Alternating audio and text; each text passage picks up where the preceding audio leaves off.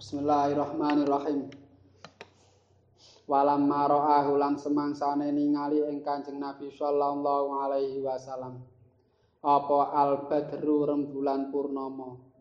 Ayil qamaru tegese rembulan lailata arba'ata asyara ing dalem wengine tanggal 14. Hara mongko dadi samar. Hara mongko dadi samar. Ai ikhtafa tegese dadi samar. Apa al badru rembulan purnama? Dadi samar utawa nek biasane dimanani ikhtafa iku ndelik. Ndelik. Hara mongko ndelik apa badr? Ai ikhtafa tegese ndelik apa al badru bulan purnama fa makna haram kau te manane lafat haram fil asli ing dalam asale iku nazara ningali sapa al insanu menungso ila syai'in maring suwiji-wiji. Fahusia nuli den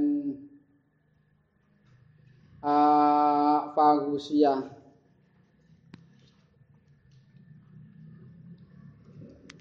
uh, fagusia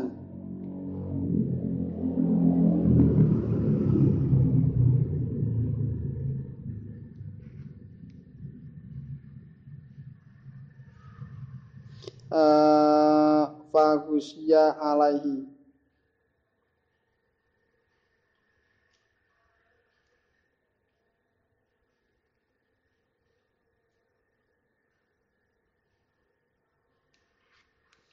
fahusia anuli den tungkebi sapa alaihi insan walam yahtadilan ora tampa pituduh sapa insan lisabilihi maring dalane insan ali husnihi krana baguse kanjeng nabi sallallahu alaihi wasallam. Eh cara ana perkara sing padhang banget nek sampean delok kan dadi blereng to. Ana dadi ora apa-apa. Wa syahadalan ningali nyata. Ay ayana tegese ningali nyata apa al badru rembulan purnama. Minhu saking Kanjeng Nabi sallallahu alaihi wasallam. Bahjatan ing bagus ay husnan tegese kebagusan taslubu kan dedel apa bahjah? Al aqla ing akal. Ay tuhhibu tegese ngilangake apa bahjah? Aqlan nawirina ing akale wong kang ningali kabeh lahu maring Kanjeng Nabi sallallahu alaihi wasallam saking indahe. Wa udfi alan den sirep bil hamzi kelawan hamzah fi awalihi ing fi akhirihi ing dalam akhire udfi a. Maksude hamzah diwaca ora njuk terus akhire diwaca enteng dadi wa udfi. Apa nurus syamsi nure srengenge min nuri wajihi krana nure pasuryane Kanjeng Nabi sallallahu alaihi wasallam. Falillahi mongko iku tetep kaduwe Allah taala ma utawi perkara. Ama utawi perkara abha kang bagusake apa ma. Ai ajmala tegese bagusake apa ma. Ay walillahi lan iku tetep keduwe Allah taala ma utai perkara ajla kang uh, mertelakake apa ma. Bil jimi kelawan jim ay audhoha tegese mertelakake apa ma. Au bil ha'i utawa kelawan ha ay ahsana tegese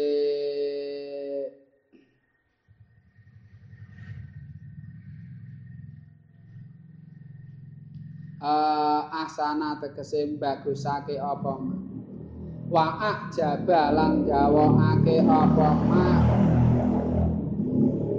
linnawi nadhirina maring wong kang ningali kabeh. Fama mongko utawi ma iku ismu mausulin isim mausul bi makna ladzi kelawan nggo maknane lafat aladzi Fahuwa mongko utawi ma iku mubtada'un mubtada' muakharun kang den kerekake apa mubtada' wa qawluhu utawi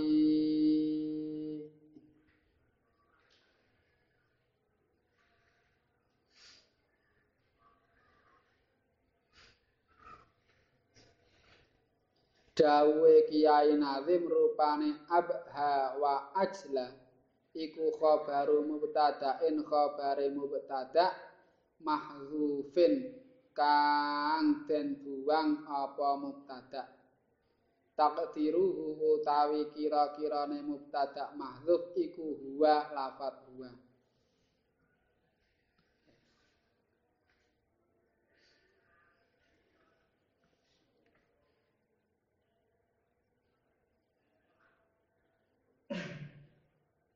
wal jumlatu utawi jumlah iku silatu ma sila dadi silai utawi jumlah jumlah mubtada khabar iku silatu ma dadi silai ma. Berarti orang iki dudu fiil berarti. Ya isim apa? Afalu tafdil. Monjak ngederke huwa nek fiil kan langsung iso dadi silah to. Iki ngederke huwa berarti abha mau dudu fiil. Tapi isim. Ane isim dadi silah kan ra kena kudu nektirne uh, apa nektirne nektirne lafal liya sehingga dadi jumlah. Kan syaratnya silah jumlah. Mula ngene falillahi mongko iku tetep ke Allah taala ma utahi perkara abha kang utawi ma iku luwih bagus. Abha kang utawi ma iku luwih bagus ay ajmalu tegese luwih bagus walillahi lan iku tetep kedue Allah taala ma utawi perkara ajla kang utawi ma iku luwih bertelo. Bil jimi kelawan jim ai audahu tegese luwih bertelo. Au bil ha'i utawa kelawan ha ai ahsanu tegese luwih bagus.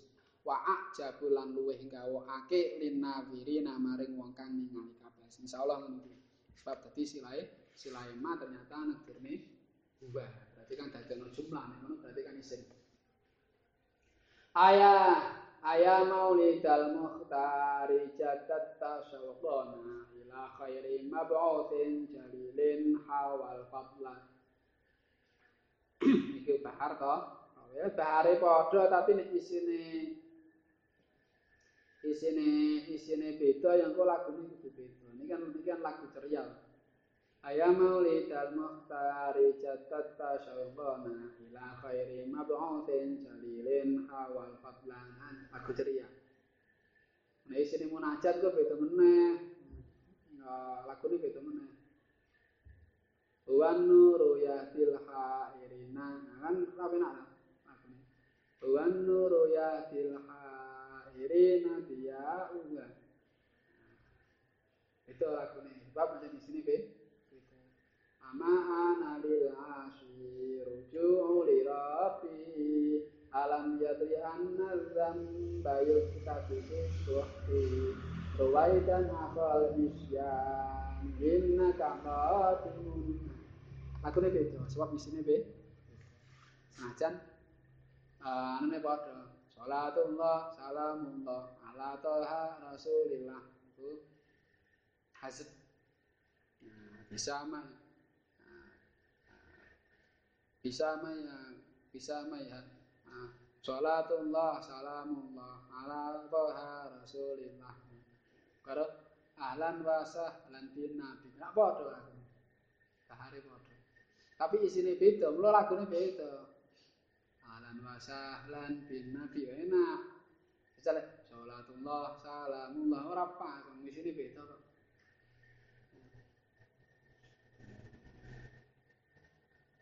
bahare padha tapi delok isine beda akhire iku ya nadane ya be tapi paugerane tetep padha. Qad kafani ilmu rabbi kan padha iku. Salatullah salamullah Qad kafani ilmu rabbi ning beda Salatullah salamullah salawat ala masalan nabi nyambut. Nekot kafani ilmu rabbi iku munajat. Mula lagune beda ora pas kok lagune kot kafani ilmu rabbi ora pas. Kudu lagune tetep kudune lagune sing sing menyentuh. Sebab isine munajat mula kot kafani ilmu rabbi Terus lagu sing biasanya sing dawu-dawu ya. Jadi wazane padha, paugerane padha tapi mergo isine iku suasanane apa lha engko akhire dadine ya. Uh, lagune piye ya aturane ngono kuwi sak paham ku ngono. Dadine ya ora ora rancu ngono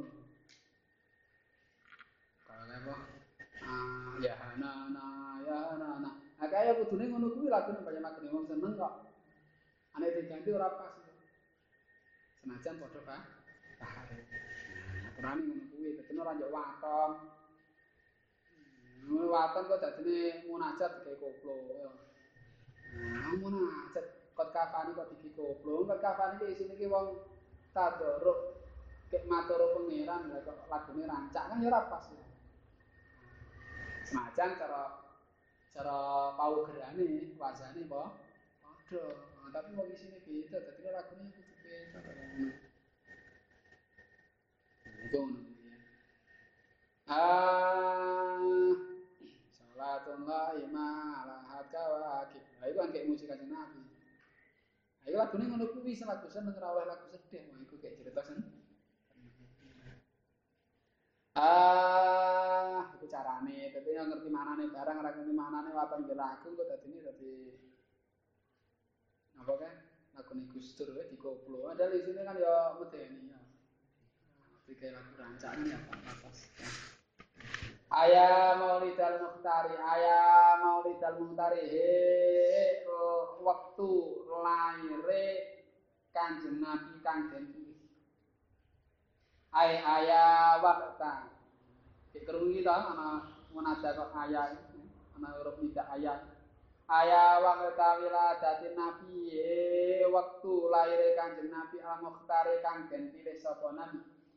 Wa huwa utawi waqta wiladatin nabi ku syahrul rabiul awali bulan rabiul awal jaddat ta ngenyar-ngenyari sapa sira?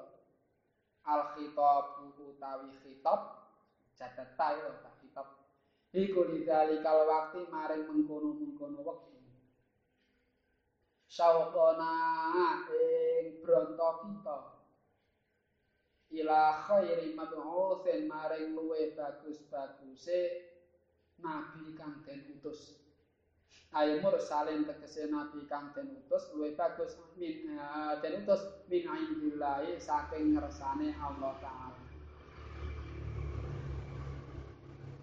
Wal jaru utawi jar wal majrur iku muta'alikun kang gumantungan bisyauqona kelawan apa syauqona jalili. Jalili apa jalilin ila khairi mab'utsin jalilin jalilin. Jalilin kang agung sapa khairi mab'uts ayawi min tegese kang agung sapa khairi mab'uts wa finus khoten lan iku ing dalem tuladhane kitab siji jamilin utawa lafaz jamilin. Bil mimi kelawan min. Hawa kang mengku sapa khairi mab'uts al-fadla ing kautaman. Wasakda wasakdan lan akeh kebagusan. Ai barokatan tegese akeh kebagusan bidinin ing dalam agama wa dunya lan dunya. Muqima kang langgeng apa sakdan ai iman tegese kang langgeng apa sakdan wa fa'ilu hawa utawi fa'ile lafat hawa iku dhamirun dhamir mustatirun kang kasimpen apa dhamir yaudu kang rujuk apa dhamir ala khairi ing atase khairi. Ala khairi mab'utsin ing atase khairi mab'uts wal jumlatu utawi jumlah lafat hawa. Iku sifatun dadi sifat saniyatun kang kapindo apa sifat li khairi mab'utsin kedue lafat khairi mab'utsin Wa qawluhu utawi dawuh Kiai Nagim rupane wasah dan iku makruh konten atau pakai alal qatla ing atase lafat al qatla.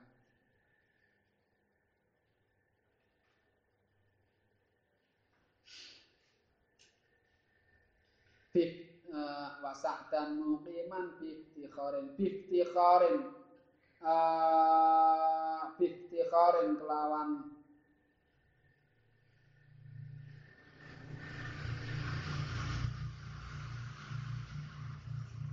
biftikharin kelawan bonggo. Eh mono paling pas kuwi? Biftikharin kelawan bonggo ai bimubahatin tegese kelawan bonggo. Ali maulidin maring maca maulid. Ail ati maulidin tegese maring maca maulid. Wa qauluhu utawi dawe kiye nazim rupane istikharen iku muta'alliqun kang gumantungan ya qaulihi kelawan dawe kiye nazim rupane jaddat ta.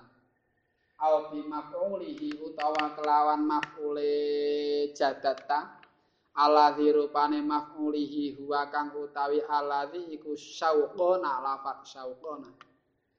Wa qawluhu utawi dawe kiai nazim rupane li maulidin iku muta'alikon kang gumantungan iftikharin kelawan lafat iftikharin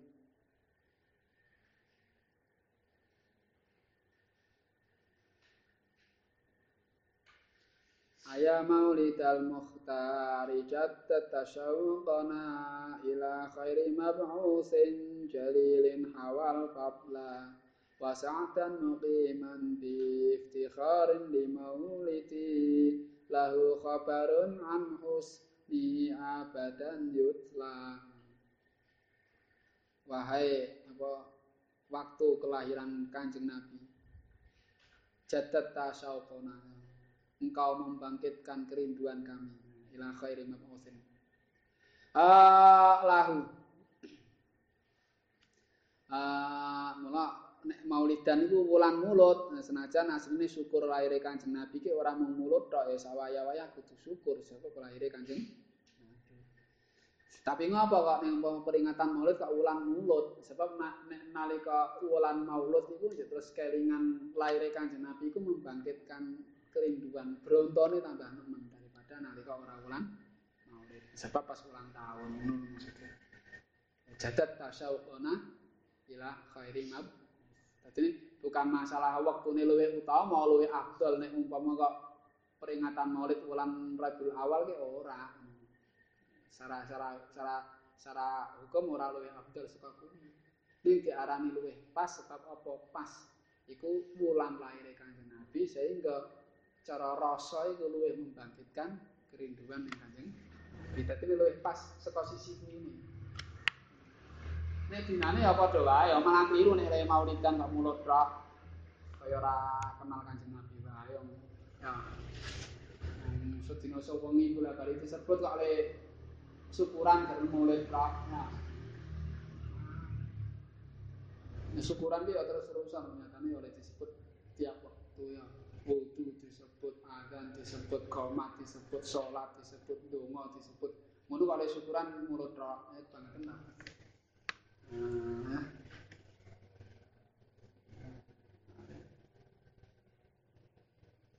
mesti ah lahu.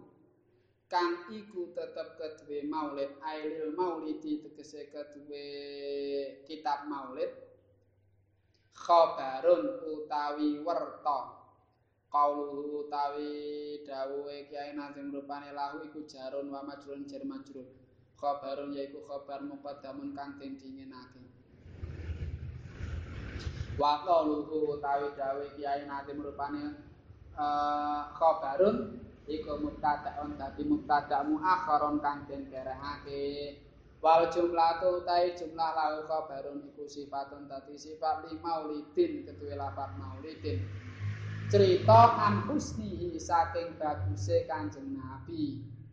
Ai khaw ai ai khairi mab'usin tegese baguse luwe utama utamane nabi kang den utus iki khairi mab'us iku kula rujuk e husnihi damir hu nek kan khairi mafus wa makari hilan pira-pira wa makari hilan pira-pira kamulyane khairi mafus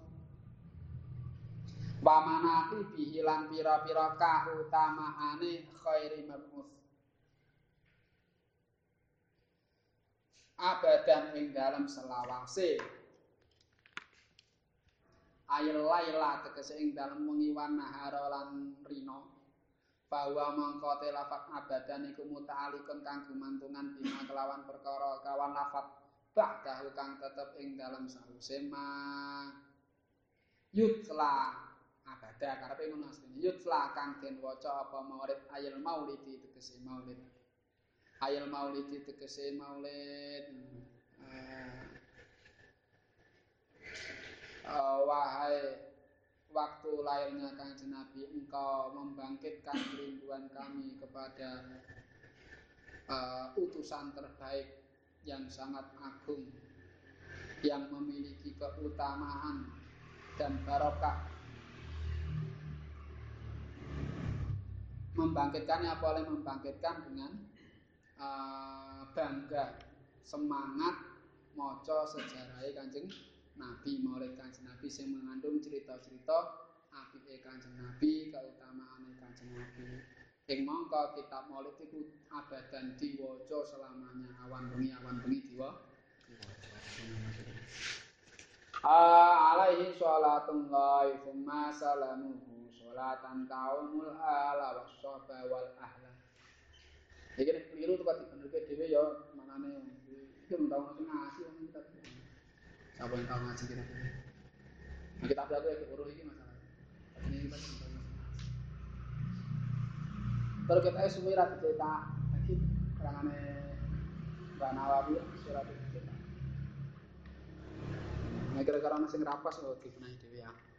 Wawu jidalan den temu.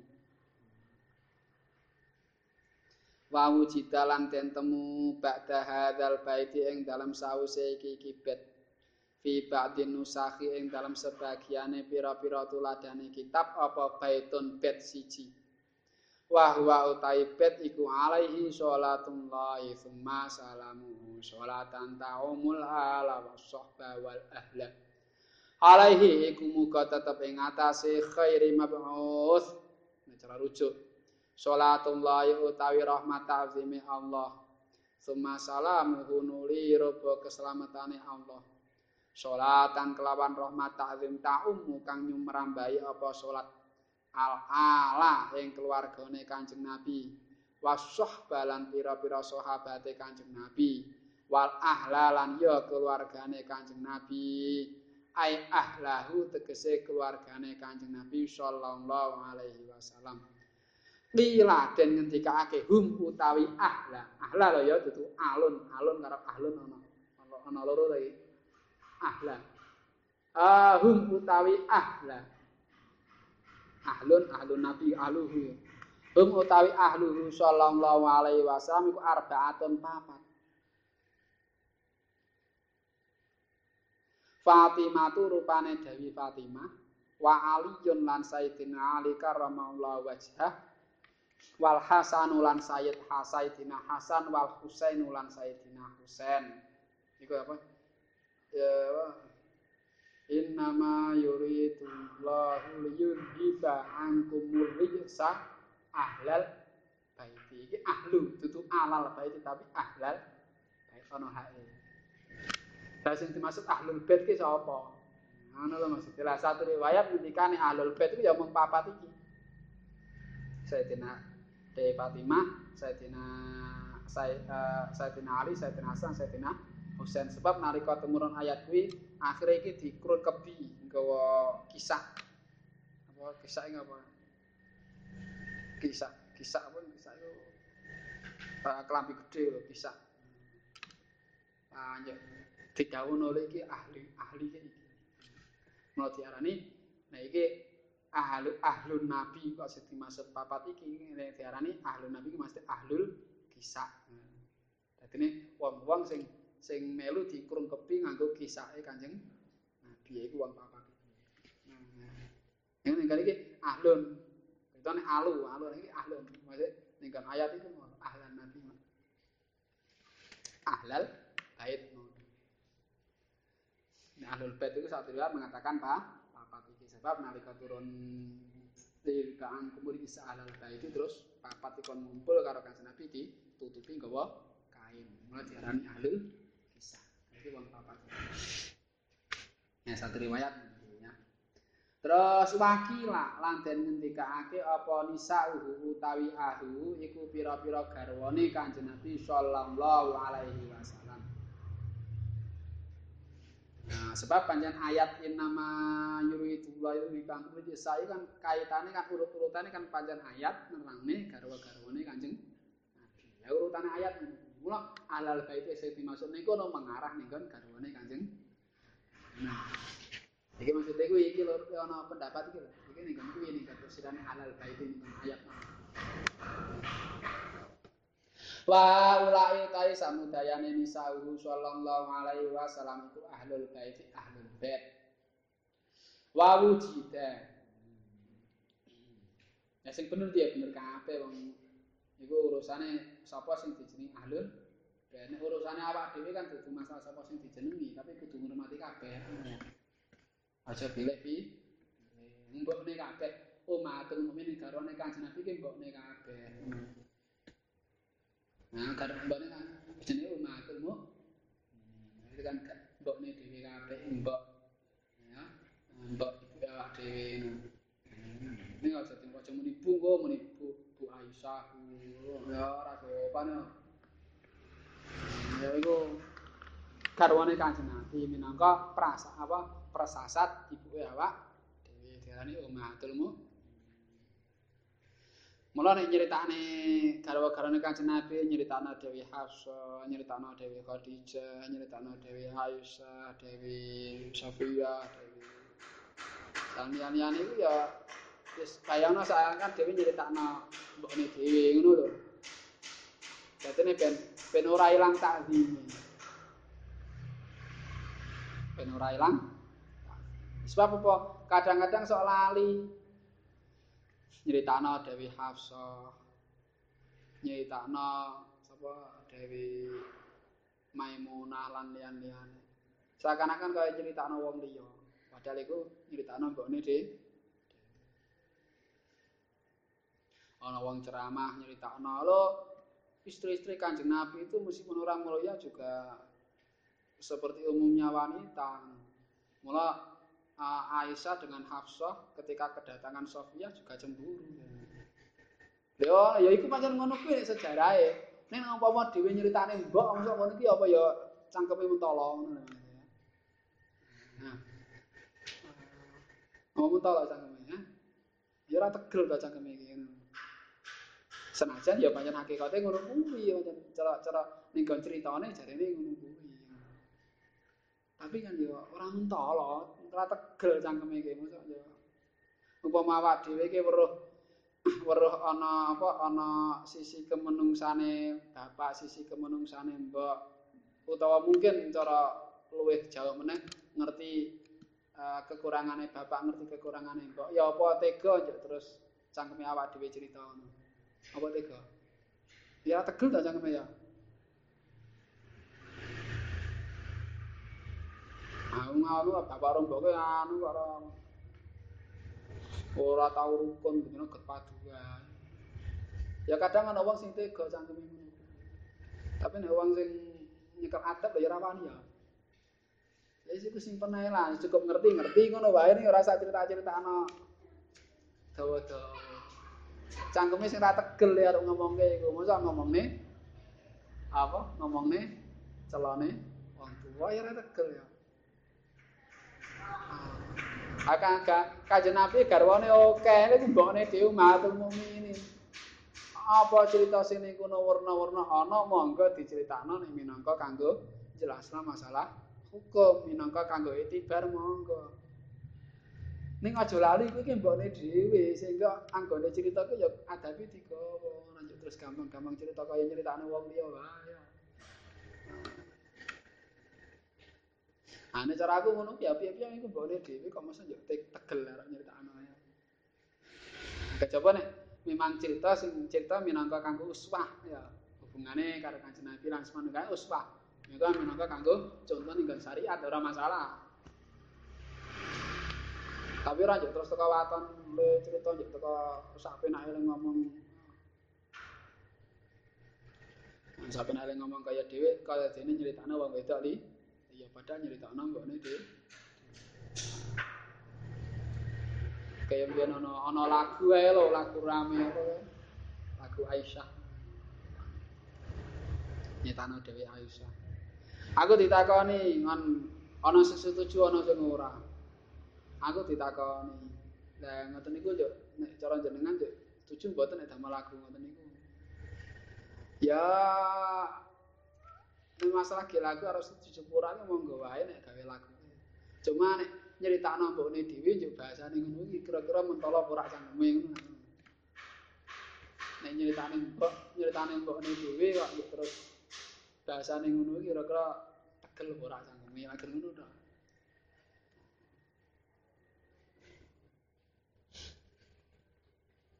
Ya cara umpama weruh apa weruh sampean weruh mbokne karo bapakne mesra ngono ya mosok pegel ora njuk nyritakno ning wong liya. Ya kare ngono kuwi. Kejaba nek memang kanggo kanggo kanggo kanggo uswah, kanggo kanggo pelajaran gawak dhewe piye membina hubungan rumah tangga contohnya kanjeng Nabi Dewi Aisyah kaya ngene. Lah ngene ora masalah. Tapi ya tetap bahasanya bahasa minangka pendidikan ya orang juk terus akhirnya kaya nyeritakno wong pacaran ya. Masa tega nyeritane ambiyen bapak rombok ki anu sak durunge dadi aku pacaran dhisik. Kowe ketemu ning kono kae, apa tegel ngomong iki. Kaya kasarane ngono.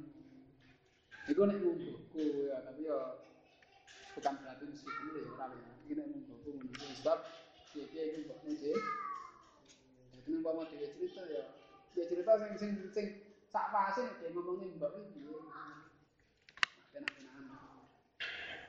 Pokoknya sampai para ulama-ulama kuno, para sayyid, para ulama-ulama kuno ke nanti nih maca surat tabat wae ora diwaca kok. Terawih nang surat tabat tak sirri.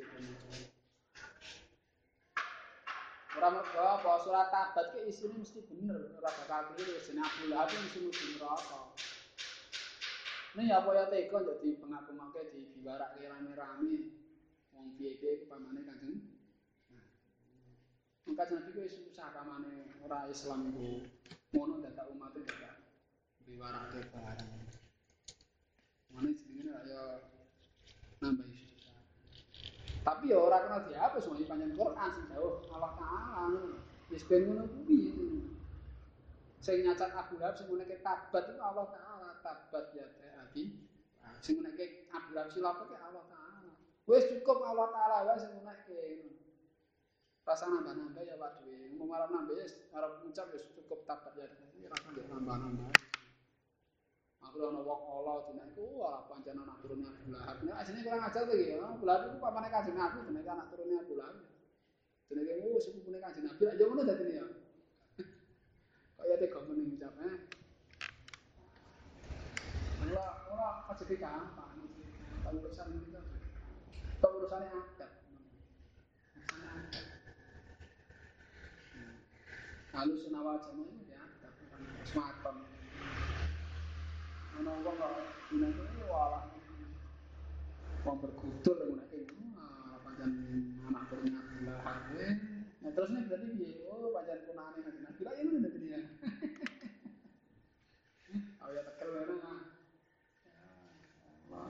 Aja gampang-gampang ya.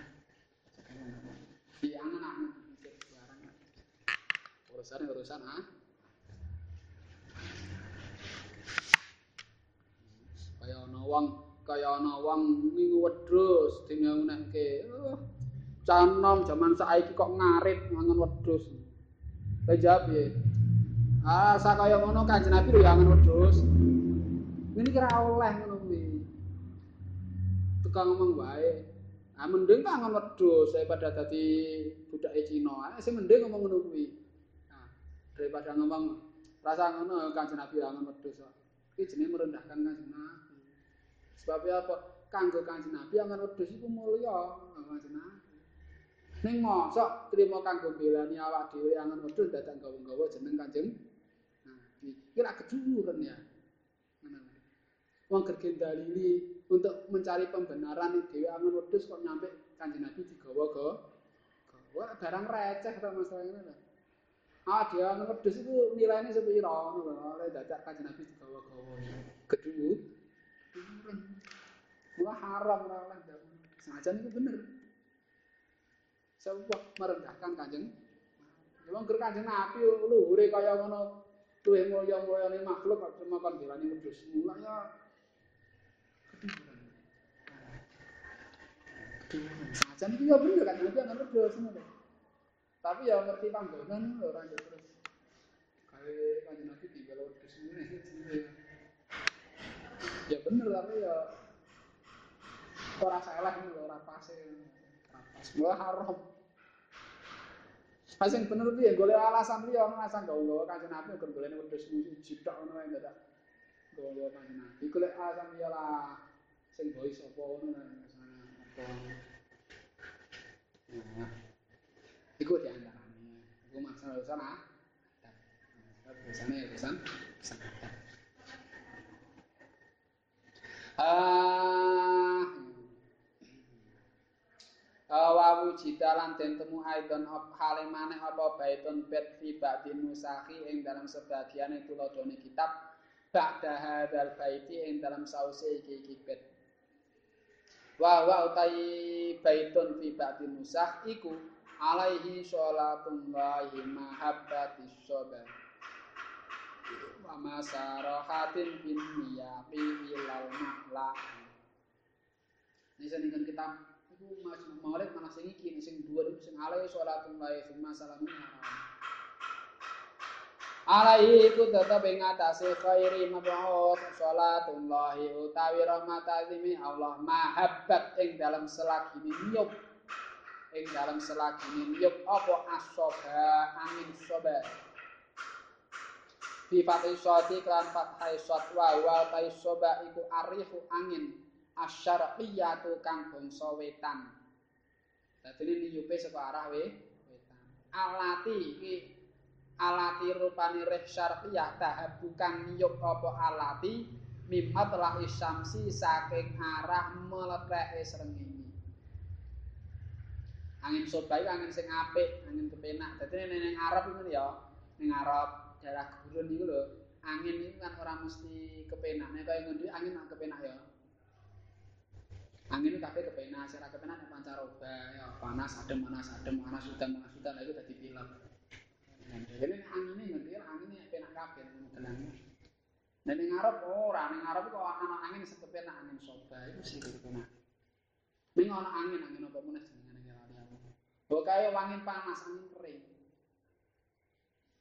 Angin kering apa lagi jeneng bahasa Arab? Angin kering. Dadi ini angin itu nek angin angin angin kan ana sing angin basah, angin basah lah enak. Syarat angin dadi awake kepenak. Soalnya angin kering, angin kering itu bahaya mana? Bahaya, angin kering. Bisa bisa umpama umpama ora ora pas malah iso akhirnya cara ning padang bae ning gawa lebu lebu barang. Mula ning Arab nyampe saiki, ning nalika angin kering iki sing teko iki wong do ning jero omah ora ning jaba. Sebab bahaya. Kanggo fisik ora apik angin ke Tapi nek angin soba itu enak. Nah, angin bus enak. Kayak ini kene angin iki penak, ora angin udara ini kepenak, nyatane apa panas dikipas angin bus silir ya. Nah, jajal ning pantura kono. Iki pas angin tetep panas. Wah, angin bus bus, angin gede tapi tetep sumu, wong angin panas kok piye Ora angin sing angin kering. Untungnya ora padang pasir, padang pasir gawa pasir. Lagi jenis soba, soba itu angin angin soba itu angin si penak. Tenaga liar liar. Wa masaro lan ing dalam senakla selagine lumaku sapa hatin wong kang giring. Aisa yakin tegese wong kang giring biniyapi kelawan pira-pira unta. Jamuna kotin yaitu jemafat nakotin ya hati sir wa ya hati he wong kang giring kewan Ntar ini ora nyanyi-nyanyi tok ora ngerti. Ilal makla maring tanah makla. Ing lagu apa to iki mbok lagu. Lagu apa iku solikin ketiban radio iku apa. Ampun penak rungokke. Tak kok artine ora ngerti ya. Ngarep nyangkri apa lagu solikin ketiban radio. Solikin mati ketiban radio. Kayaknya orang ngerti arti ini dari solikin. Solikin itu solikan. Ailal makla, maring tanah maklawa, ya utai makla itu maka baratu makkata. Kuburane tanah Mekah alkulia kang Mekah itu bener rasi cita oke. Wal muradu utai kang den kersake katoriku dalan bidalika yang dalam mengkono-mengkono makla. Eh siki titik Allahumma sholli wa sallim barik alaihi.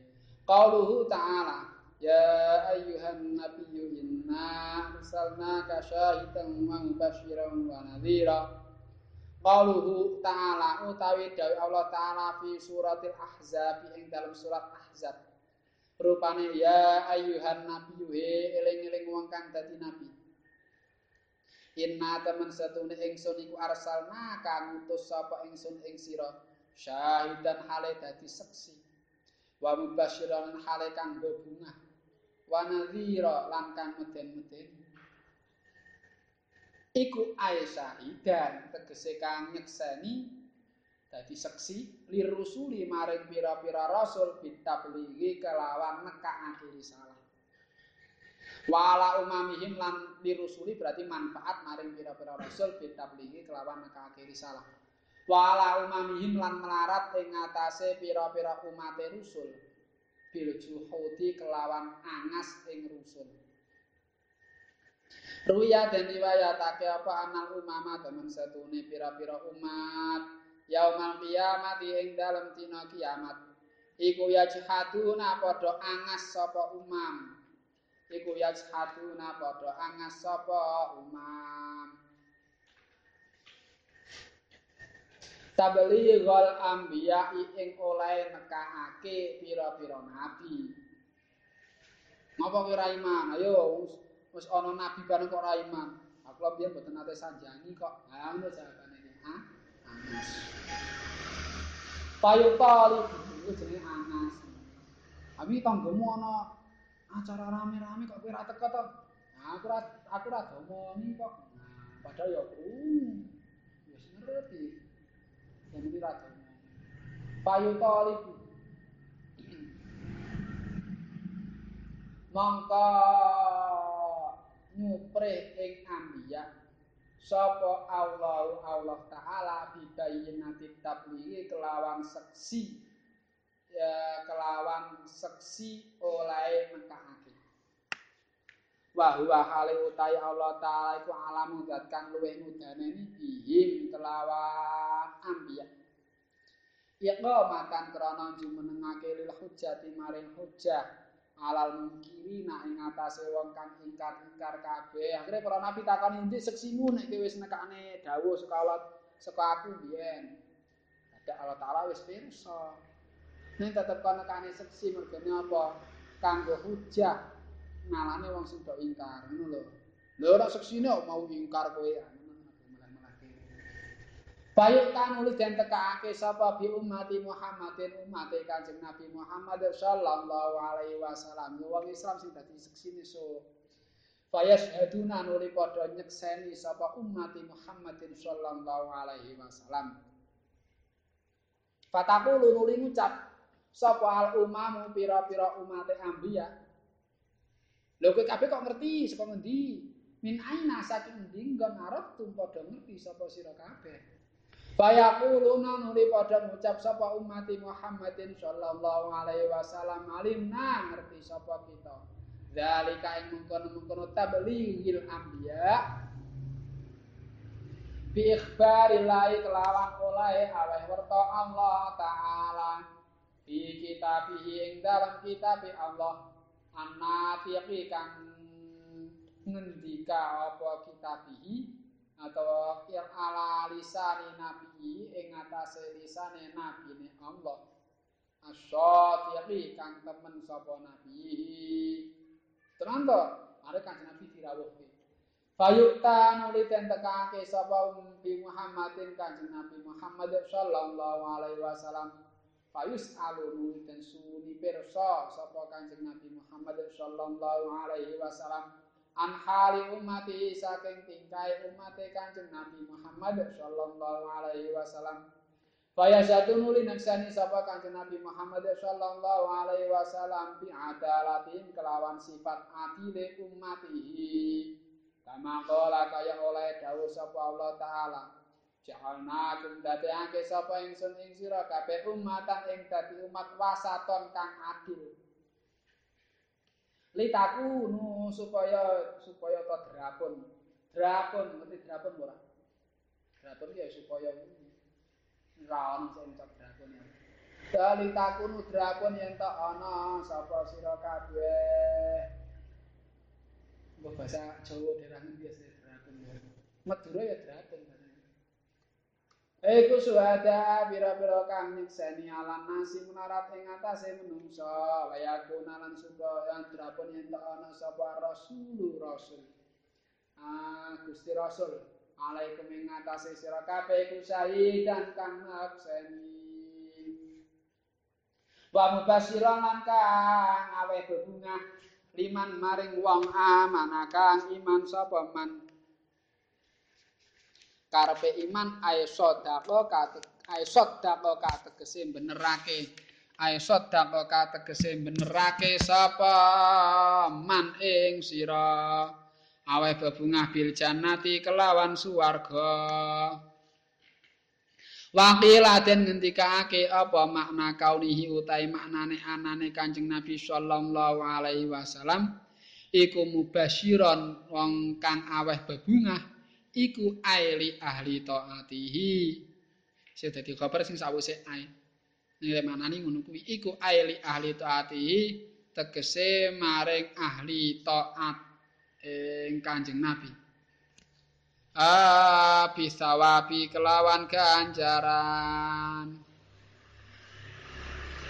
Wakila lanten ngendikake apa bil maghfirati kelawan pengapura wakila lanten ngendikake bisyafaati kelawan syafaat ngono Wakila sebab itu ne wong iman mesti untuk swarga ning nek iman tok ning ra manut ya pitur nek wong sing manut engko dijanjeni untuk ganjaran entuk syafaat lan liyan-liyan. Nek wong iman mesti swargane. Ning swargane iki engko yo piye ning kono ngono lho maksude iku. Ya mlebune sing mlebu, tapi nek ora diamal kan yo ning kono urung bangun. Nek diamal kan saiki bangun ning kono. Dadine swargane dhewe arep kaya apa ki ya dibangun mulai saiki ngamal soleh kan bangun swarga ning kono. Dicat biru apa ijo ngono lho. Batako apa ngawa bata saka emas karo seloko ning kono rasa semen. Ning bangun ning kene kamar saleh.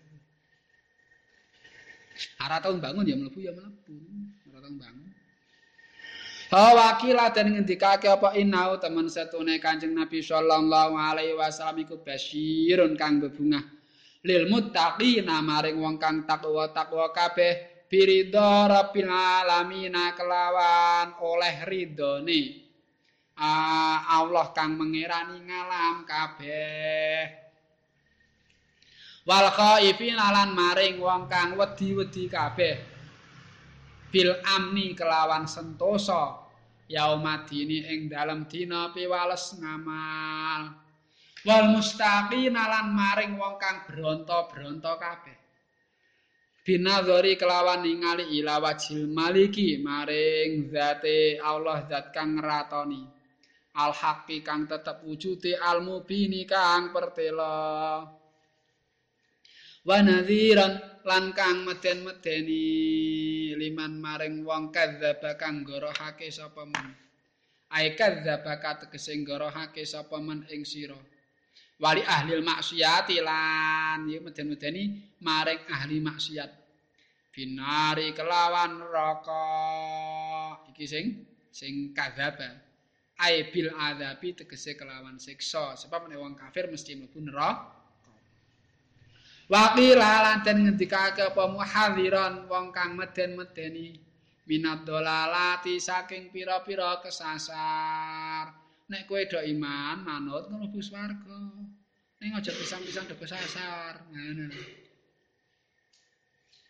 meten-meteni memberi peringatan aja nganti do kesasar kesasar ke piye kesasar ke oh, ana kalane panyerang ngerti dalane akhire kesasar ana kalane ana petunjuk dalane ning ra manut petunjuk. Manut pikirane dhewe akhire kesasar ngono lho. Wis ana plang ning kidul jeneng muni teluk ya belok kiri. Aku tetep nganan. Ora mungkin wong wisata. Kek oke wong kok dalane elek kaya ngene mesti kanan misalnya iki manut pikirane dhewe ya kesasar tenan ora sedo tekan teluk tekan dasar ah wadaian jenenge kesah kesasar. Wadayan lan kang ajak-ajak ilallahi maring nyuwijake Allah. Ai ila tauhidihi tegese maring nyuwijake Allah. Wa taatihi lan manut Allah subhanahu wa taala. Birni kelawan idine Allah wasirajan lan hale dadi apa siraj damar muniron kang madangi samahu ngarani ing Kanjeng Nabi sapa Allah Allah taala sirajan ing sirat damar. Damar ublik. Cerewetan jeneng ublik. Ublik li anahu. Ublik. Ana wong jenenge sirat celane sapa ublik? Blik li anahu krana temen satune. Kanjeng Nabi sallallahu alaihi wasallam. Iku yuh tada den gawe tampa pituduh. Sapa bihi Kanjeng Nabi sallallahu alaihi wasallam? Kasiraji kaya damar. Yustada uden alapat den gawe ngalapadan apa bihi siraj fi zulmati ing dalam peteng? Airi ananurahu pelita yang menerangi Kanjeng Nabi.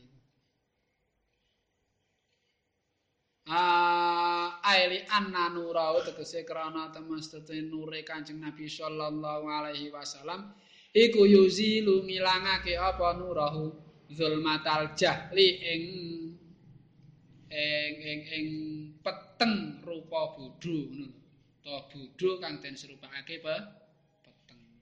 Bodho ki apa? Jahlun niku ora ngerti manane Bu. Jahlun. Jahlun ki ora ngerti. Mendro beda ya. Jalun ora ngerti jenenge ja jalun ha wayu zihiru lan mertelakake apa? Nurahu.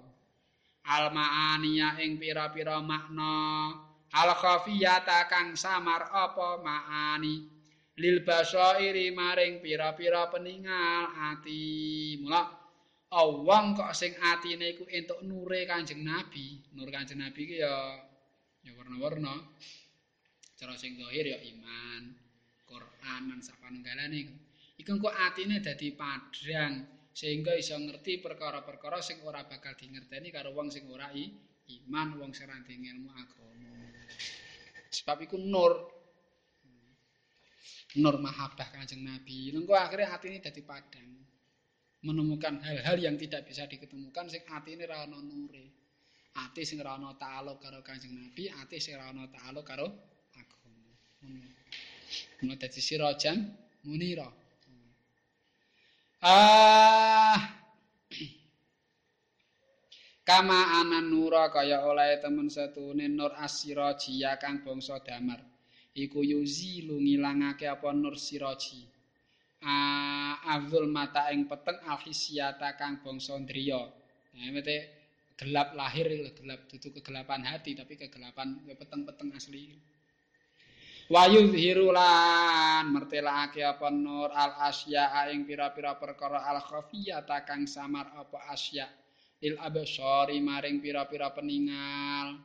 Wa idon ale mana inna siraja temen setune damar iku fihi ku ing dalem siraj mazidul intifai utawi tambahe ngalap manfaat. Wa husulul iqtibasilan hasile ngalap bilakul fatin kelawan tanpa apa kulfa uh, bilakul apa bilakul fatin kelawan tanpa merdi-merdi wana kosin lan tanpa nyuda.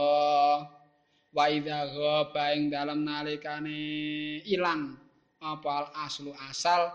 Baqiyat mongko isih tetep apa al furu pira-pira cawang. Kaya geni ku lho. Geni kae siji ya. Kene ana wong arep njaluk geni njaluk kan gampang to gara dicedhekne ngono melu entuk ge entuk padang. Ning ora nyuda. Ora nyuda. Lilin kae to ngrek lilin ya arep ngrek lilin meneh kan gara dicedhekne ngene to. Akhire melu-melu entuk geni. Gampang gara nyedhekne langsung entuk geni. Tapi genine ning kene dadi urip, genine sing asli ora suda. Sudah ora, ora ta geng asli to ngono kuwi to. Ora ana ya cuma ana lini siji geng urip kelilinake ya sing dadi ora ana tetep. Nah ibaratnya kanjeng Nabi ngono kuwi nure kanjeng Nabi ku nure kanjeng Nabi tekan kono tekan kono tekan kono dialap ngilmune kanjeng Nabi nur mape sing dialap tekan kono wong-wong akeh dentuk nure kanjeng Nabi. Tapi nure kanjeng Nabi ora suda. Ibaratnya kaya wong uh, iku njaluk geni mau. Ah, wanuruhu utawi nure Kanjeng Nabi sallallahu alaihi wasallam iku minhu saking nuruhu ya tabasat ngalap apa jamiul anwari sekabehane pira-pira nur asabiqati kang dingin apa anwar? Li zuhuri kang dingini apa anwar? Li zuhuri maring pertelone Kanjeng Nabi asuri kang bangsa bentuk apa zurihi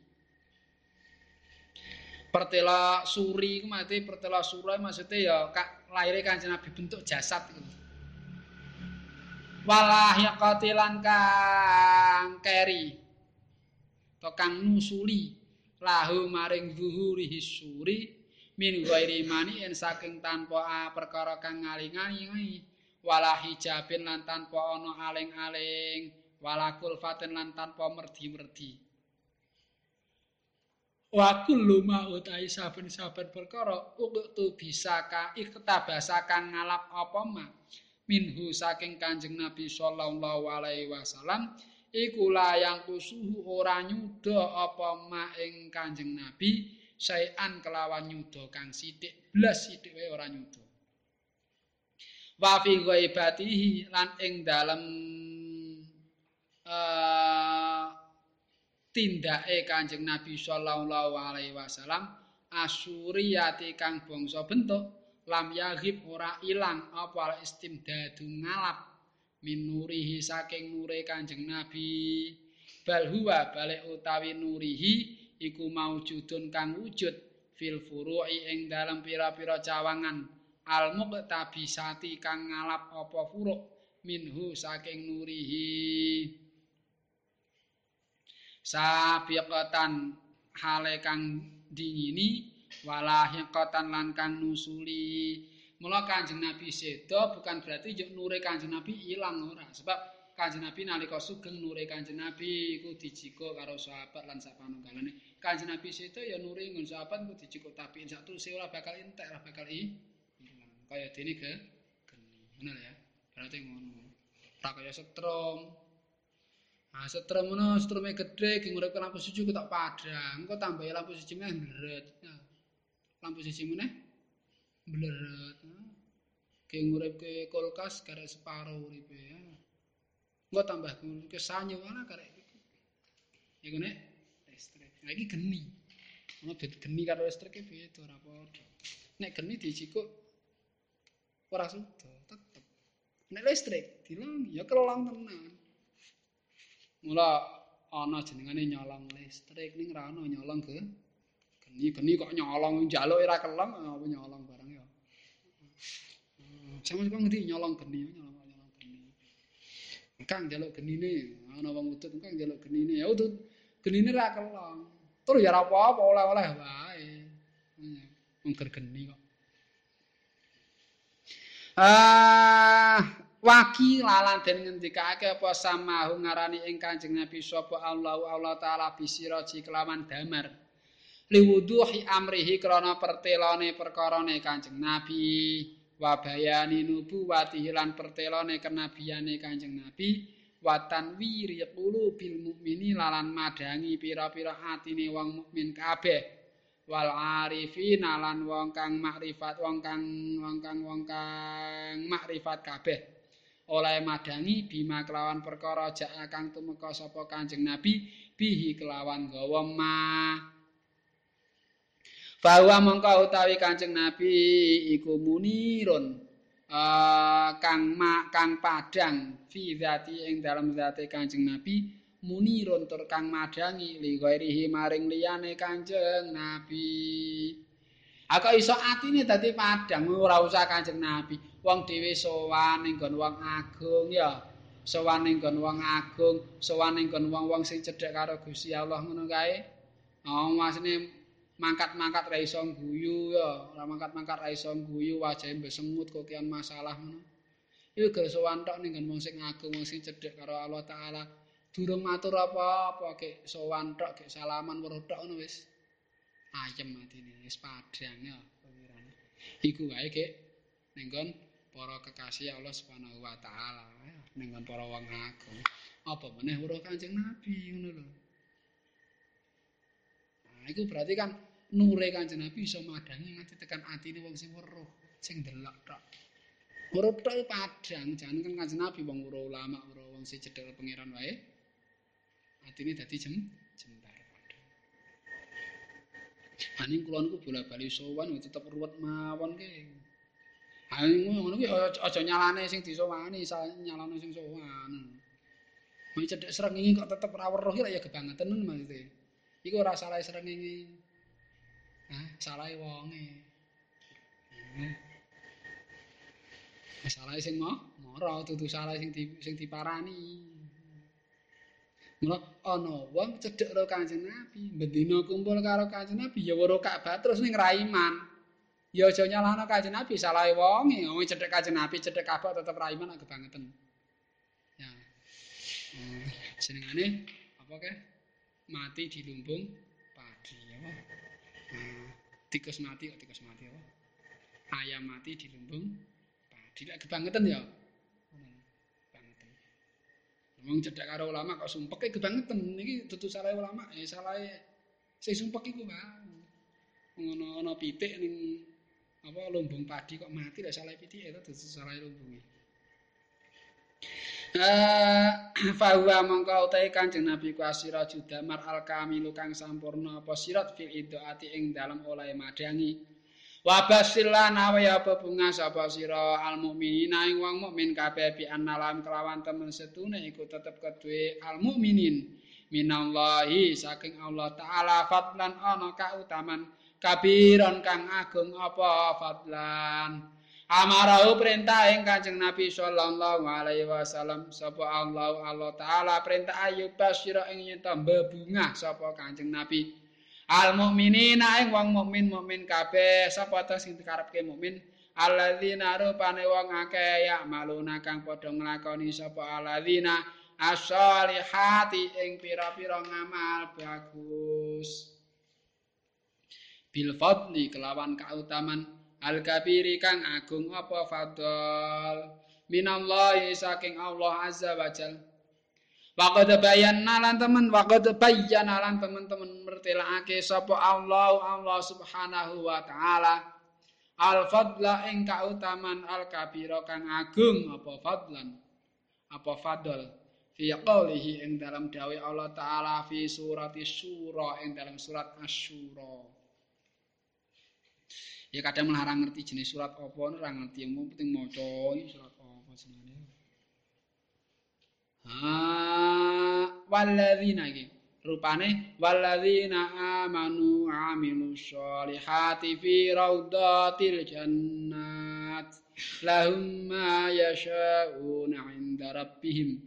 Dzalika huwal fadlul kabir. Antara ayat itu saling menafsiri. Waladzina utahe wong akeh amanu kang padha iman sapa alladzina wa amilu lan padha nglakoni sapa alladzina as-solihati ing pira-pira ngamal saleh ngamal bagus. Iku fi raudhatil jannati tetep ing dalam pira-pira pertamanan swarga.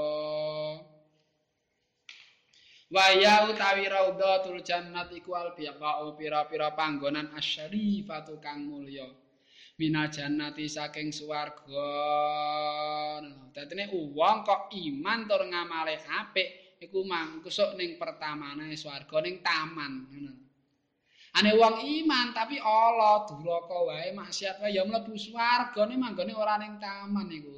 Ning kebon paling ya. Ning ning ora ning taman. Ning swarga. Ya paling ora ngerti kok ya. Mesti ning ora ning taman bukan di tempat yang terbaik maksudnya ngono ya. Sing tempat terbaik wong sing amal so soleh.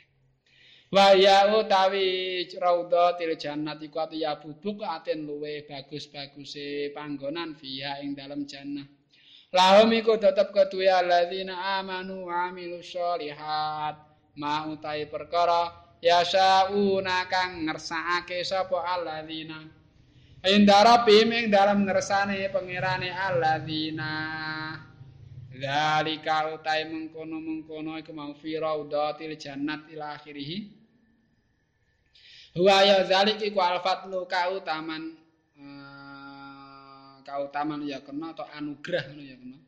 Al kabiru kang agung apa fadl ayel ladzi nah karepe agung ki apa ayel ladzi tegese fadl layu sofu kang ora bisa den sifati apa alazi saking saking agunge nganti ra iso disifati pon pon sak ubah ngono sak ubah apa hmm? aku mau jan weruh duren gedhe sak buah. Ini sak buah. Nek kok jelasno ora iso. Wes mene gedhe ngono. Saing gedene nganti sak buah. Wala tah tadi ra ono sak buah. Wala tah tadi lan ora tampa pituduh. Apa al ukulu pira-pira akal ilakun hi sifati maring sejatine sifate alladzi ora ono sing ngerti saking agunge. lianal haqqa krana temen setune Allah dat kang tetep wujude iku idza qala ing dalem nalikane dawuh sapa lah dawuh ing kabirun faman mongko iku sapa azal ladzi utawi iki iki wong yak diru uh, yukot diru kang bisa ngira-ngirakake sapa aladzi qadrahu ing kira-kirane kabir qadrahu ing kira-kirane kabir karepe ngene Jadi ini Allah Ta'ala gawe kan ngono. Amang ana wong-wong mukmin, wong-wong sing mukmin mau, wong sing mukmin ngamal soleh, iku bakal entuk anugerah fadl kabir anugerah sing gedhe banget. Anugerah sing gedhe. Ah,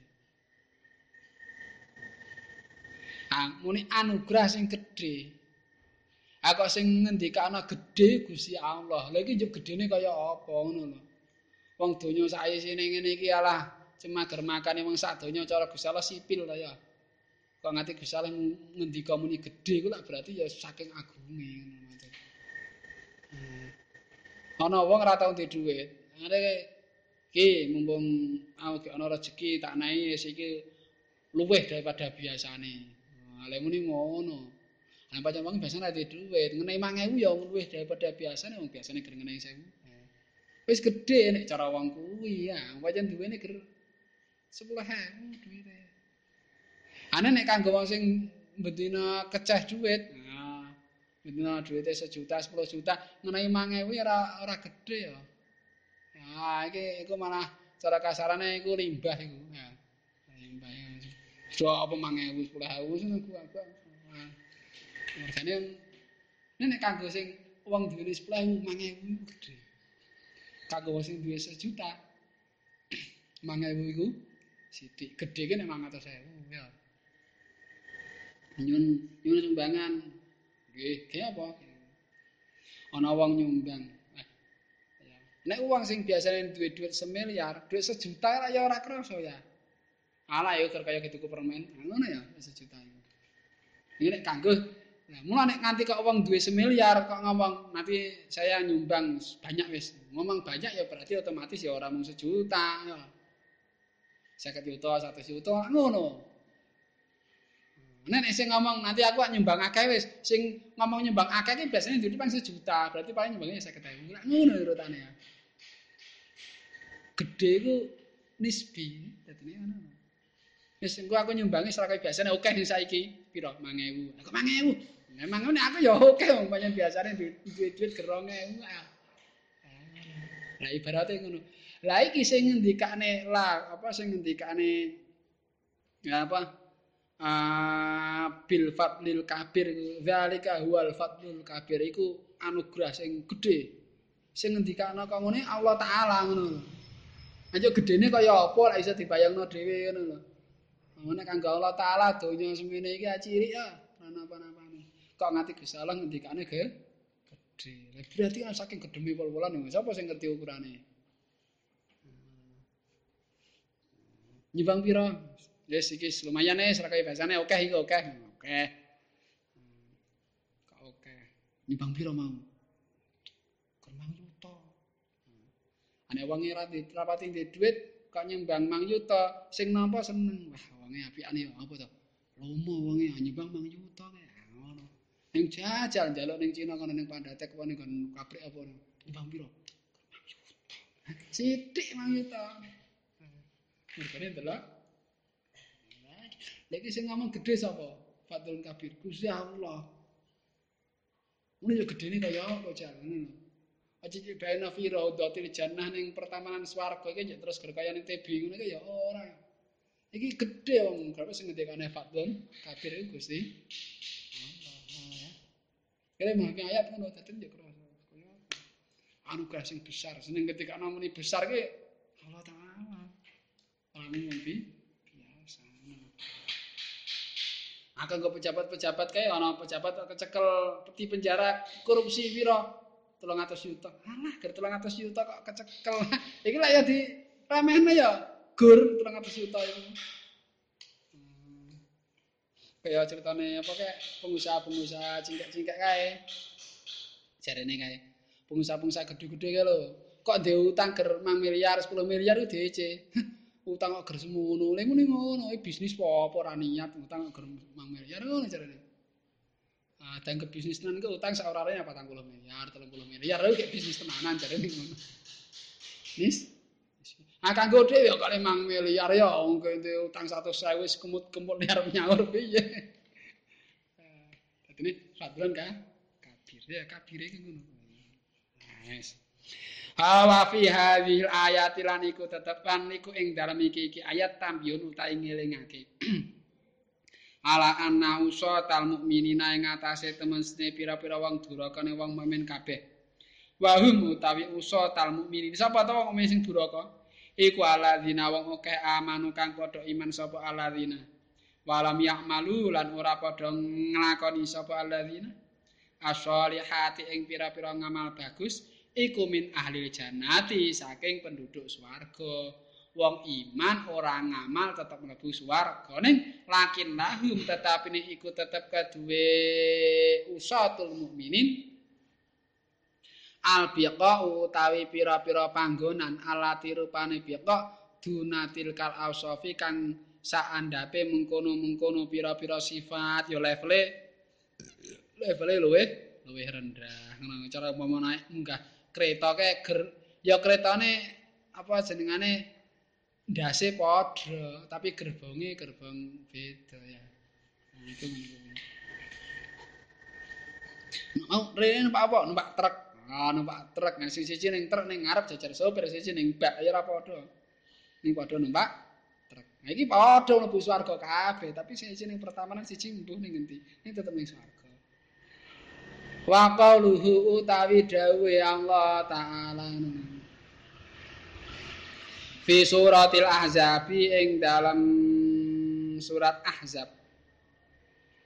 Rupane wala tutik lan aja manut sapa sira al kafirina ing wong kang pira-pira wong kafir kabeh.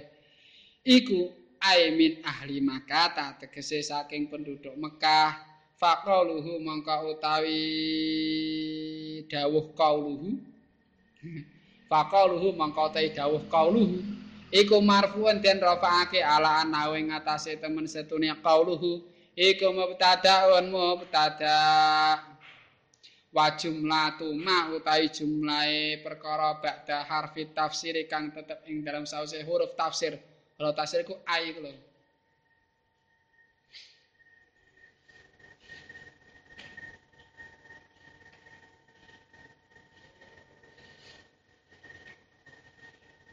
Idza kana idza kana tapi ayyauman tufassiruhu.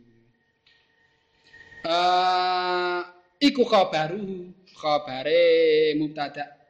Wa taqaddama lan dadi dingin apa nadhiruhu padane iki padane padane terkip iki lho terkip wa jumlatu ma ba'da tafsir khabaruhu fi awalil kalami ing dalam kawitane dawuh ning elingku ket wingi ana ya jelasne iki ya elingku ora ngono ket wingi jelasne masalah iki ya mungkin kelingane Mbah Mbah Mbah Nawawi kelingane tau dijelasno wong ngarepe pancen ana iki. Awal munafiqina lan wong munafik kabeh aimin ahlil Madinati tegese saking penduduk Madinah. Ai fi ma tegese ing dalam perkara. Ol aja manut mau fi ma ing dalam perkara. Yukhalifu kang nulayani apa masyariata ka ing syariat sira. Aja manut wong kafir aja manut wong munafik ning kon perkara sing nulayani syari. Nek ora nulayani syariat ora apa-apa ngono lho wong kafir numpak bis dhewe numpak bis ya ora apa-apa. Wong kafir nggo apa numpak pesawat dhewe numpak pesawat ya ora apa-apa. Wong ora nulayani syari ora yo muni ora oleh. Iku gak wiyane wong kafir ngapa dinggo? Ya banyak sing apik ya ora usah nggo nggon wong kafir ngono lho. Sing apik ya nggunakake padha-padha nggon wong islami ngono lho. Dadine yo Islam ke lek dadi wong Islam ke ya terus ana ajine ngono ora dadi wong Islam ning kabeh-kabeh sing nyukupi wong kafir ya melas men ya. Nah rapi nak to? Arep madang wae arep madang wae dadak uyahe saka Australia berase saka Thailand. Apakah Mejikome made in China malah tambah. Kaya ini sing nyukupi sapa? Anu campur mie ben warak ganti mie saka Amerika. Iki ger madang tok wae sing nyukupi wong kafir kabeh lah ya. Melas ya. Indonesia sing nyukupi ya padha wong Islam ngono Islam ngono nek umpama nek umpama duwe usaha iku diniati nulung wong Islam ngono sama nandur pari niatono iki aku nandur pari niat nyukupi kebutuhane wong Islam ngono. Umpama kok ya terus ah, apa uh, ngingu wedhus ya ngono iki ngedhus diniati nyukupi kebutuhane wong Islam. Dagang ya ngono. Aku dagang niati gampangke kebutuhane wong. Ngono lho, niate ngono dadine yo nulung. Nulungi wong Islam niate ngono. Kaya melas men ditelok ya. Ngatus kaya ngono. sampune pentin Thailand. Oh, sabune gawean wing iki jenenge wong Prancis wong di wing kae. Ah, wis. Aku sing gawe sabun sing gawe sarimi padha. Hah? Mini sedap ya wing. Iki engko ngombene aku wae sing duwe ya danan wong Prancis sisan iki ah ngombe wae wong kafir, mangan wong kafir, adus wong kafir, wong kafir kabeh.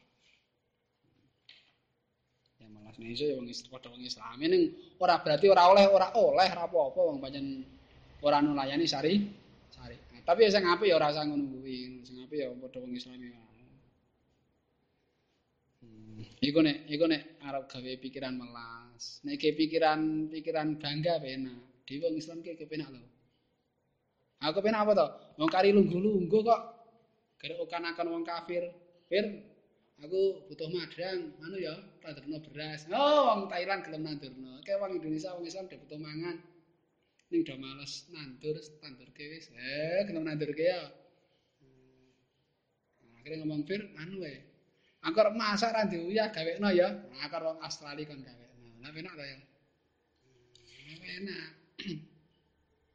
Arab apa Arab Arab ngerti informasi Rande TV ngomong wong Korea Fir aku pengen delok TV ra duwe sampean gawekno ya gawekno karo LG. Enak banget. Arep lunga-lunga mlaku saya ngomong karo wong Jepang Fir, aku pengen lunga-lunga iki kesel gawe motor ya gawe Honda. Wis. Hmm. Iku ke penghibur. ke penghibur. Rakyat ana langsung nemen. Hmm. Arep-arep mangan ana ya ngono ya. Ah. Ya niate ngono kita diniati niati nulungi wong is Islamin Dadine umpama kok umpama kok ternyata rabadi wis oleh ganjaran ngono lho umpama niate niat ta'awunu al birri wa taqwa niat ngono Islam ora rugi ora rugi. Daripada ora ono niate niate golek badi wis badi ya malah ora apa-apa.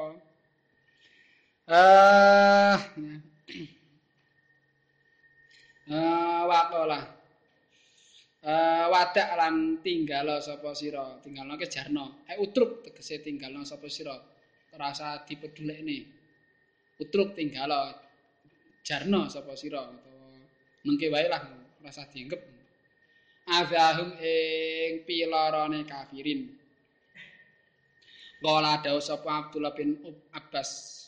Sayyidina Abdullah bin Abbas wa Qatadah datulan Imam Qatadah radhiyallahu anhu. Manahu ta manane wadak azahum. Ai qaulihi tegese dawuh Allah taala rupane wadak azahum. Iku isbir sabara sapa sira?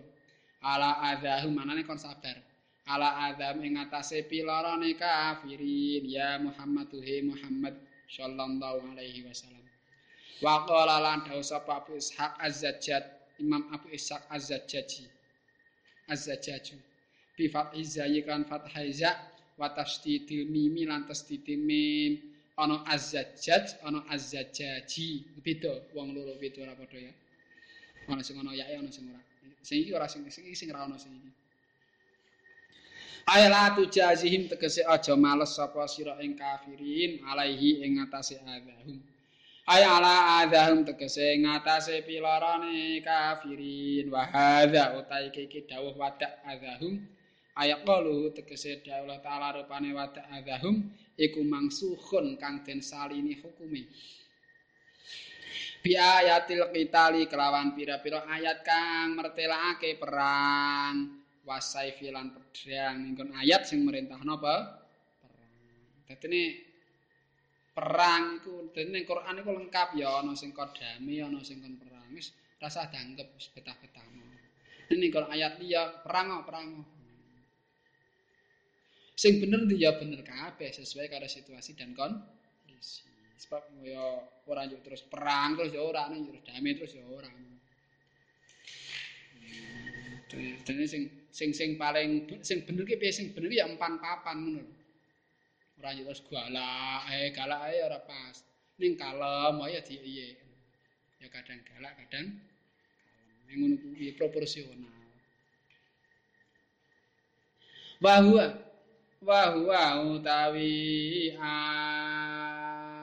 iku ayatul qital wasif iku qauluhu ta'ala dawuh Allah taala fi suratil baqarah ing dalam surat baqarah rupane waqtuluhum haitsu saqiftumuhum wa akhrijuhum min haitsu akhrajukum. Waqtuluhum lan matenono sapa sira kabeh ing kufar. Yen iku anu iku iku apa uh, rujuk murad sene rujuk lafat apa? Saqif tumuh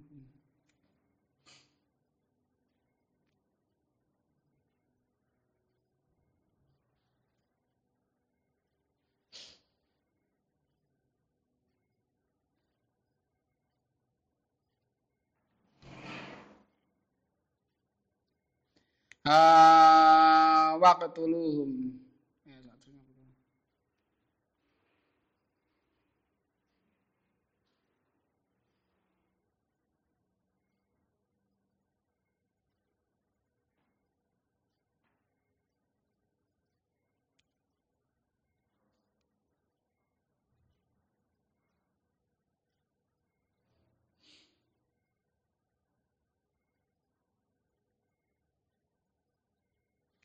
waqtuluhum lan matenono sapa lan waqtuluhum lan matenono sapa sira kabeh ing iki rujuke waqatilu fi sabilillah alladzina yuqatilunakum. Eh, kufar ngono wae.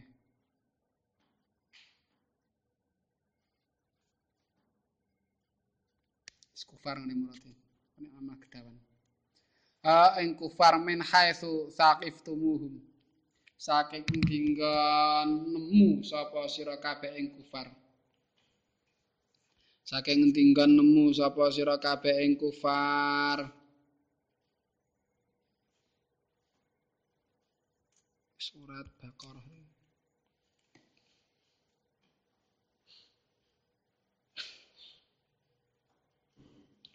Nek cara rujuk asline alladzina yuqatilunakum asline cara rujuke. Ya karepe ya kufar.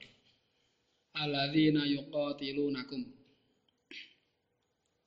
Wa akhrijuhum lan ngetokno sapa sira kabeh ing kufar min haitsu akhrajukum saking dinggon ngetokake sapa kufar ing sira kabeh.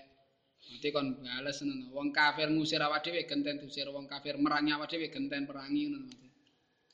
Wa qaulihi wa qauluhu lan dawe Allah taala fi surati taubat ing dalam surat taubat. Rupane faqtulu mangka matenono sapa sira kabeh al musyrikin ing wong musyrik kabeh. Haitsu wajatumuhum ing dalam sekirane nemu sapa sira kabeh ing musyrikin. Wa khudhuhum lan nyekelo sapa sira kabeh ing musyrikin. Wahsuruhum lan ngepunga ngepunga sapa sira kabeh ing musyrikin. Wa qautu lan lungguh sapa sira kabeh lahum krana musyrikin kula marsadin ing saben-saben nggon lewat.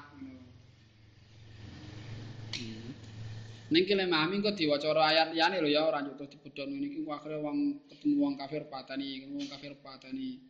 Mara ning budur tulis patani kabeh. Ya mana ora ngono urutane ora ngono ora salah kok dipateni. Yan iki kan ngomong sing do ngerti. Akeh-akeh wong kafir apa meneh wong kafir luar negeri ora iman mergo ora ngerti. Ora mergo apa mergo ora ngerti. Lah piye ah ning kono oke-oke wong Islam dadi copet. Nah, sapa yang gelem Islam? Nah, contohnya ngono ning kota ngendi ngono ngono cepet wae wong Islam. Mangke ya wong kono arep mlebu Islam ya to. Ah dadi palane cepet-cepet to. Ah itu ora. Berarti kan orang Islam yo mergo ora nger ora ngerti. Wa tawakkal. Lan tawakalan pasrah utawa sapa sira ala Allah ing ngatasé Allah taala fi amrika ing dalam perkara sira bahwa mangko Allah iku kafi kadat kang nyukupi ing sira. Amarahu perintah sapa Allah ing Kanjeng Nabi sallallahu alaihi wasallam atawakkula ing tawakal utawa pasrah alaihi ing ngatasé Allah subhanahu wa taala. Wa ana sahulan ngaring-ngaring sapa Allah ing Kanjeng Nabi ay askana tegese ngantengake. Sapa Allah Allah taala qol bau ing atine Kanjeng Nabi sallallahu alaihi wasallam bi qaulihi kelawan dawe Allah rupane wa kafa billahi wakila wa kafalan nyukupi sapa billahi Allah taala apane wakilan zat kang den pasrai wa zauta iki kelafat wa kafa billahi wakila iku fi'lun fi'il wa fa'ilun nan fa'il wa tamyizun lan tamyiz. Wa mana wakilan utahe manane wakilan iku ay hafizun tegese kang ngreksa. Laka maring sira au mufawwadon utawa kang den pasrai sapa ilahi Allah taala. Ruya den riwayatake an Ibnu Abbas saking Sayyidina Ibnu Abbas radhiyallahu anhuma Ani Nabi saking Gusti Kanjeng Nabi sallallahu alaihi wasallam apa anau temen setune Kanjeng Nabi ku kala dawuh sapa Kanjeng Nabi? Kuntu wis ana sapa ingsun iku nuron nur. Falaisa mongko ora ana pal murad kang den kersake binuri kelawan dawuh nur. Huna ing dalam kene-kene panggonan hadis iku ma perkara balakang bandingi apa? Ma'azul mata ing peteng. Balil muradu balik utai kang den kersake bihi kelawan nur iku hakikatun hakikat. Khalaqaha kang dadekake hakikat sapa Allah Allah taala. Wasamma halan ngarani ing hakikat lan ngarani sapa Allah ing hakikat. Den arani nuron ing aran nur Walaya alamulan ora ngerti kun haha ing sejatine hakikat. Sapa illallahu kejaba Allah taala. Ini cara disahkan yang ngarani Nur Muhammad. Nur Muhammad Nur Muhammad itu Nur sing jenengane Muhammad. Ngono lho maksudnya. Dadi ini sak durunge Allah taala ndadekne warna-warna pertama kali sing didadekne taala iku nur. Allah taala gawe nur Muhammad Nur sing dijenengi Muhammad. Lah nur iku apa? Ya pokok makhluk sing jenengane Nur ngono lho. Makhluk sing dijenengi Nur. Dudu Nur karepe Nur Muhammad ya karepe Nur lawane peteng ki ora ya. Ya ana wong bantah Nur Muhammad tapi ora paham karepe Nur Nur Muhammad ki Nur sing jenenge Muhammad. Lah Nur iku apa? Nur iku ya apa makhluk sing sing jenenge Nur. Dudu Nur lawane apa? Ya. Lho apa makhluk jenengane nur sing saliyane cahaya lawane peteng. Oh, keh. Nur Abidin, Nur Faizin, Nur ya banget. Wis nur kabeh. Ning kan dudu lawane apa? Peteng. Lagi biar Allah Ta'ala pertama kali gawe iku nur. Ana perkara, ana makhluk dijenengi Nur Muhammad. Ngono lho maksudnya ya. Paham ya? Dudu nur yo terus nur-nur cahaya lawane peteng ya ora. Ngono lah cara kita cara carane kita pikir ngono. Ya Mate Nur Muhammad carane kita pikir tapi ya. Wapila dan ngendikake apa ina temen satune hakikat iku mutasyakkalatun. Uh, iku mutasyakkalatun kang den bentuk ala surati ing atase sorae Kanjeng Nabi sallallahu alaihi wasallam fil wujudi ing dalam wujud al khariji kang bangsa njaba. Wujud khariji ke dalam alam nyata ngono lho. Wujud khariji lawane wujud dakhili. Wujud dakhili ke wujud sing mung ning apa ning ning pikiran ngono lho. Kadang ana perkara ke ning pikiran wujud tapi ning kenyataan ra wujud. Contone sampeyan iso bayangno, bayangno to. Bayangno. Kek lesu ngene ra bayangno wah iki umpama ana panganan ya. Kok apa? Ndrok dicampur duren tambahi apa? Uh, rambutan sithik. Nah. Engko njek lomboke dibentuk pinggir-pinggir ngono. Wah, enak tenan kaya ngene.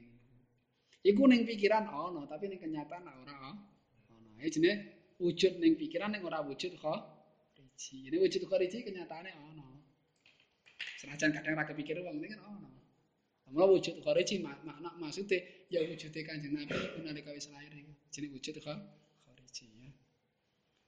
Hmm, ini wujud teman-teman hanya ada dalam angan, angan wujud khariji ada dalam kenyataan, itu ya khariji kenyataan. Cara bahasane bahasa gampangnya Indonesia. Senajan cara istilah yang mantek ya keliru tapi kalau gak digampangi paham wal aslamu ta kang luwih selamat iku al waqfu kandhek. Menengae sawak maukuf no kandhek. Anzalika saking mengkono-mengkono hakikat.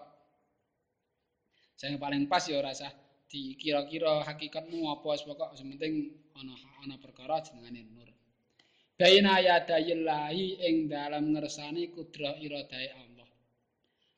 Ai baina kudrati tegese ing dalam ngersane kuwasa ning Allah wa iradati lan kersane Allah. Fa inna dzalika nura karena temen setune mengkono-mengkono nur iku yaduru mubeng-mubeng apa nur bil kudrati kelawan kuwasaning Allah. Hai saing dalam dinggon kersa sapa Allah Allah taala Fasara mongko dadi apa zalika nur mengkono-mengkono nur iku ya tara dadu miter-miter apa zalika nur. Wayan taqilu lan pindah apa zalika nur fi alamil malakuti ing dalem ngalam malakut.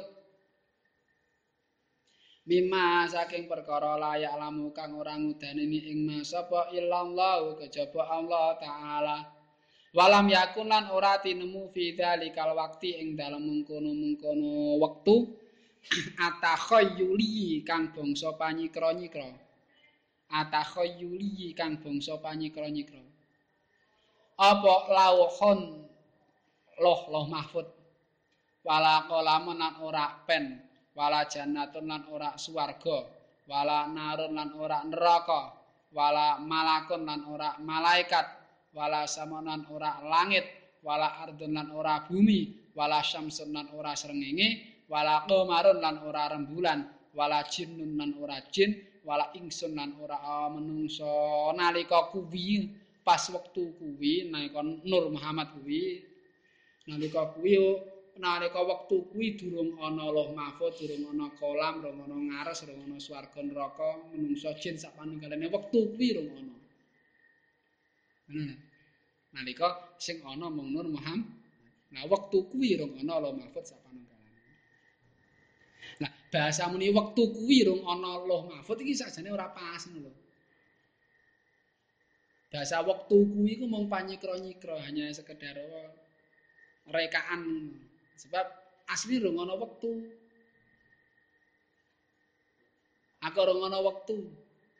Anane wektu iki gara-gara ana srengenge, nek ora ana srengenge ora ana wektu. Jam piro saiki? Jam 7. Lah kok jam 7? Heeh, srengenge wis. Ngono. Jam piro lagi? Wis tengah awan, srengenge wis ning ta. Wis bengi iki. Aku wis bengi. Heeh, srengenge wis ora menrungul. akhirnya dadi mbak Engko seringe menrungo, wektune ganti dadi dina sesuk.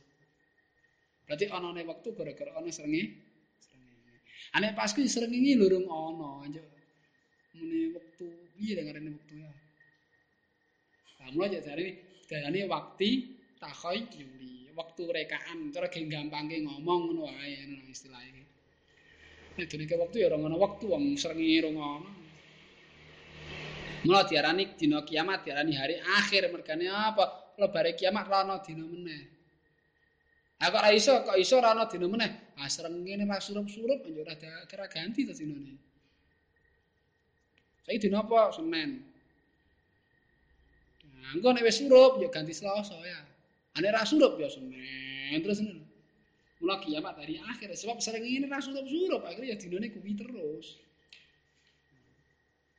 Ane rana srengenge rana di rana dina rana wektu. Ane kadune ke pada waktu itu. Nah, iki ya iki berarti waktune waktu rekaan. Ki gampang ngomong ngono ta ya. Iku jenenge waktu takhay yuli. Iki lho rapat mau.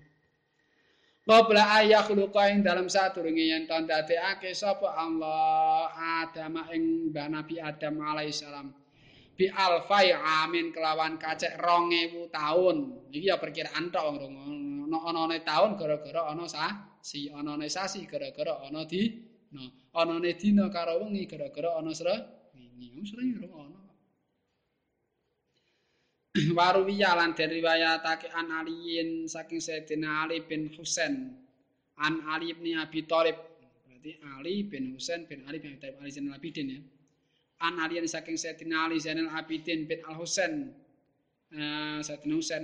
An Ali bin Abi Thalib ani Nabi saking Kanjeng Nabi sallallahu alaihi wasallam.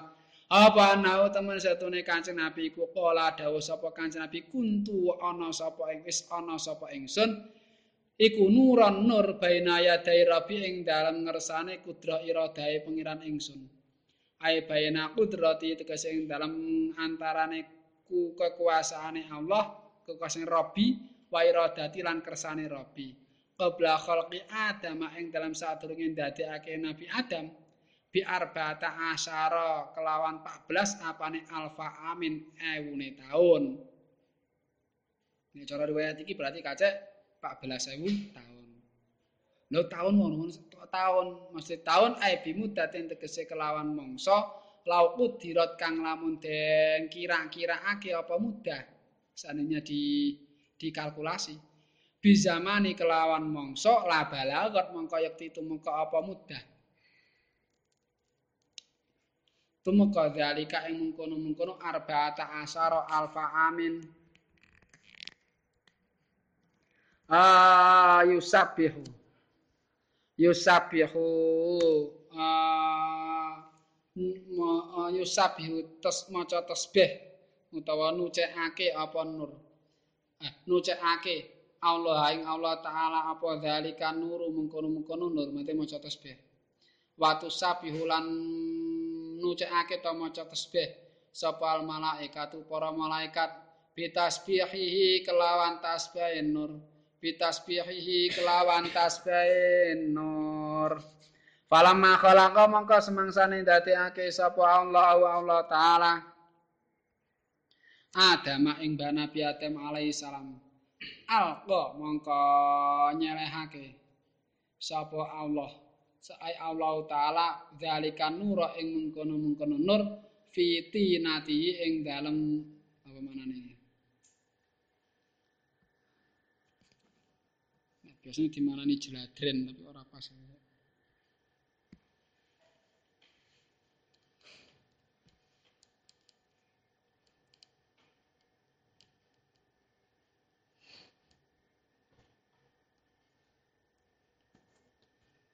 Fiti nati bene mani jeladren. Jeladren. Dadi jeladren to.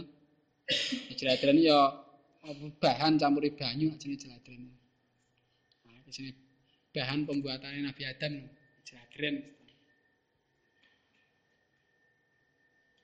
Ah, fa abatoni nuli nurunake ingsun sapa Allah Allah taala. hala kauni ing dalam tingkah anane ingsun iku fisul bi adama ing dalam iga wekase mbah nabi adam den turunake ilal ardi maring bumi fayakunu mengko ana sapa nabi adam iku khalifatan dadi khalifah fiha ing dalam arat wakun yatu adama utawi ngalam kunyae mbah nabi adam iku abul basari aran abul basar. Aran Abul Basar walaqabu utawi laqabi julukane Nabi Adam iku Safiyullah apa manane? Pilihane Allah taala faqaluhu mangka utawi dawe Kiai Musonek rupane dawe Kanjeng Nabi rupane ilal ardi iku muta'alikun kang gumantungan bi ah bato kelawan lafat ah wa hamalani lan momot sapa Allah ing ingsun. Ai jalani tegese ndadekake sapa Allah ing ingsun kama kaya jalani fi ba'di riwayati ing dalam sebagiane pira-pira riwayat fi safinati ing dalam perahu. Ah. Halakauni ing dalam tingkah ingsun iku fisul binuhin ing dalam iga wekase Nabi Nuh fanat jauh nuli nyelametake ing Nabi Nuh. Sapa Allahu Allah taala